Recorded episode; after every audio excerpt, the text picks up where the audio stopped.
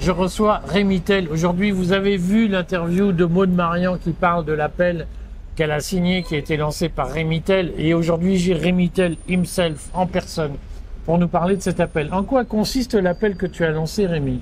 Alors que nous avons que nous lancé, avons lancé, mais tous ensemble, tu en es à l'initiative et tu sais que j'aime euh, rendre à César ce qui appartient à César. C'est vrai, mais la force justement de la démarche, c'est qu'elle était, euh, qu'elle était collective. Et donc un appel lancé la semaine dernière, trois cents si on compte euh, le, le, le collectif euh, de, de Maude, trois cent trente euh, personnalités qui invitent, qui exhortent même les Français à poursuivre et à amplifier leur mobilisation jusqu'au référendum ou à la dissolution de l'Assemblée nationale.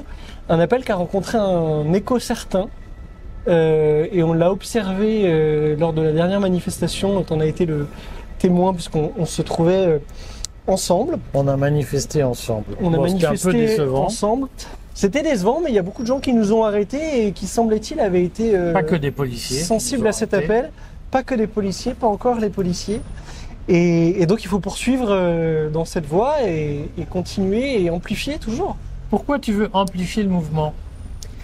Je crois que c'est une question de vie ou de mort à la fois pour la France, pour son peuple et puis pour sa, sa démocratie.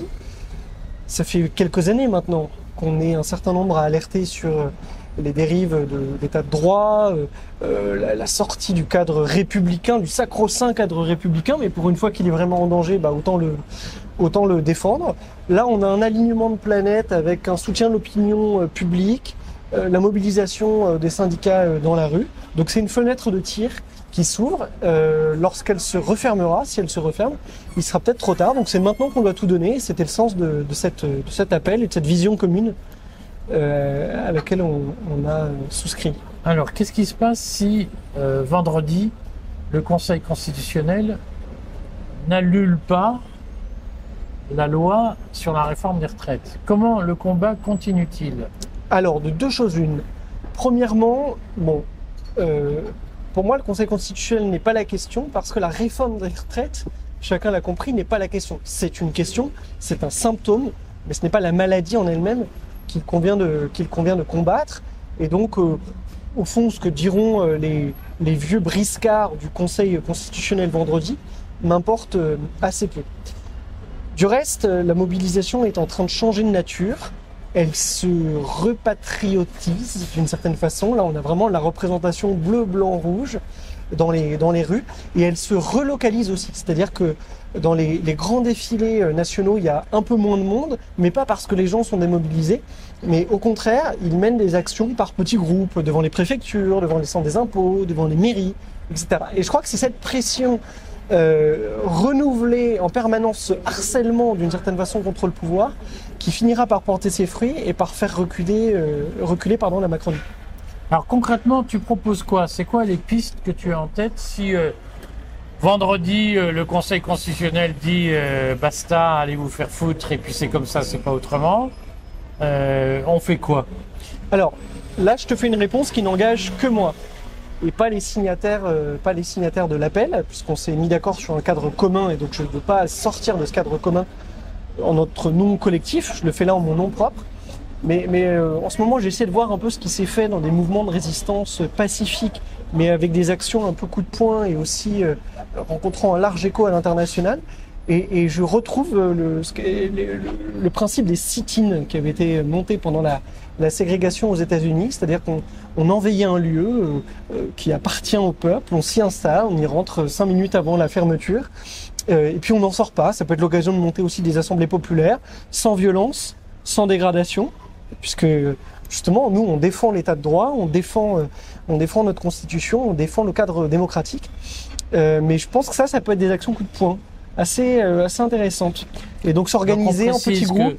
Ce sont les, les principes de la lutte pacifique, bien sûr, lutte non violente, non violente, pacifique, théorisée dans les années soixante-dix, exactement, notamment par l'Albert Einstein Institute, qui était financé par la C I A. Donc On, le pouvoir macroniste ne pourra pas nous reprocher tout juste de reprendre à notre voilà. compte les actions non violentes préconisées par la C I A pour lutter contre les régimes communistes de l'époque. Exactement, et vraiment donc dans ce cadre-là, pacifique, sans dégradation, sans violence, mais pour envoyer un message assez fort qui est de dire euh, bah, le peuple doit retrouver sa souveraineté chez lui.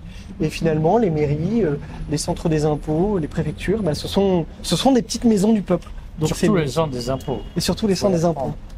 Euh, bon, ce que je vous suggère, mes amis, si vous adhérez à ce que dit Rémi, qui, qui est conforme à ce que vous entendez sur Restez Libre depuis pas mal de temps, laissez-nous en commentaire vos opinions sur le sujet et puis contactez-nous. Je crois que l'important, j'ai une petite nuance avec Rémi, c'est qu'en réalité, moi, je crois à l'action à long terme. Ma position, elle est que les gens ont perdu la, la, la, la compréhension même de ce qu'est l'engagement et il y a toute une culture militante à rebâtir. Ah, et mais deux de, de, de, de, de pierres valent mieux qu'une. Et donc, chargeons-nous de, de ces pierres pour avancer. Mais voilà, laissez-nous des commentaires, contactez-nous par ailleurs, je vous mettrai les adresses où vous pouvez nous contacter et puis on regarde concrètement ce qu'on fait ensemble. Je rappelle, si tu permets, de faire le, le Bernard l'Ermite, euh, que Restez Libre est en réunion à Lille ce vendredi à dix-huit heures trente avec les militants et à Agen le dimanche suivant, donc dix jours plus tard. Donc n'hésitez pas à venir à ces réunions, ce sont des réunions qui vise vraiment à bâtir dans la durée une action militante structurée et fondée sur la notion que j'ai appelée l'anti-putsch, la, la lutte non violente contre le, le Macron. Tu nous tiens au courant, Rémi, de ton évolution. Et merci beaucoup d'avoir associé euh, Restez Libre à cette euh, initiative euh, commune, parce que ça a permis euh, de lui donner un bel écho. Il faut remercier les militants, surtout de Restez Libre, puisqu'on essaye d'être démocratique. C'est-à-dire que j'avais quand même consulté les militants sans tout dévoiler. Et ce qui est important, c'est que chacun participe à ses efforts. À bientôt, Rémi. À bientôt, Eric.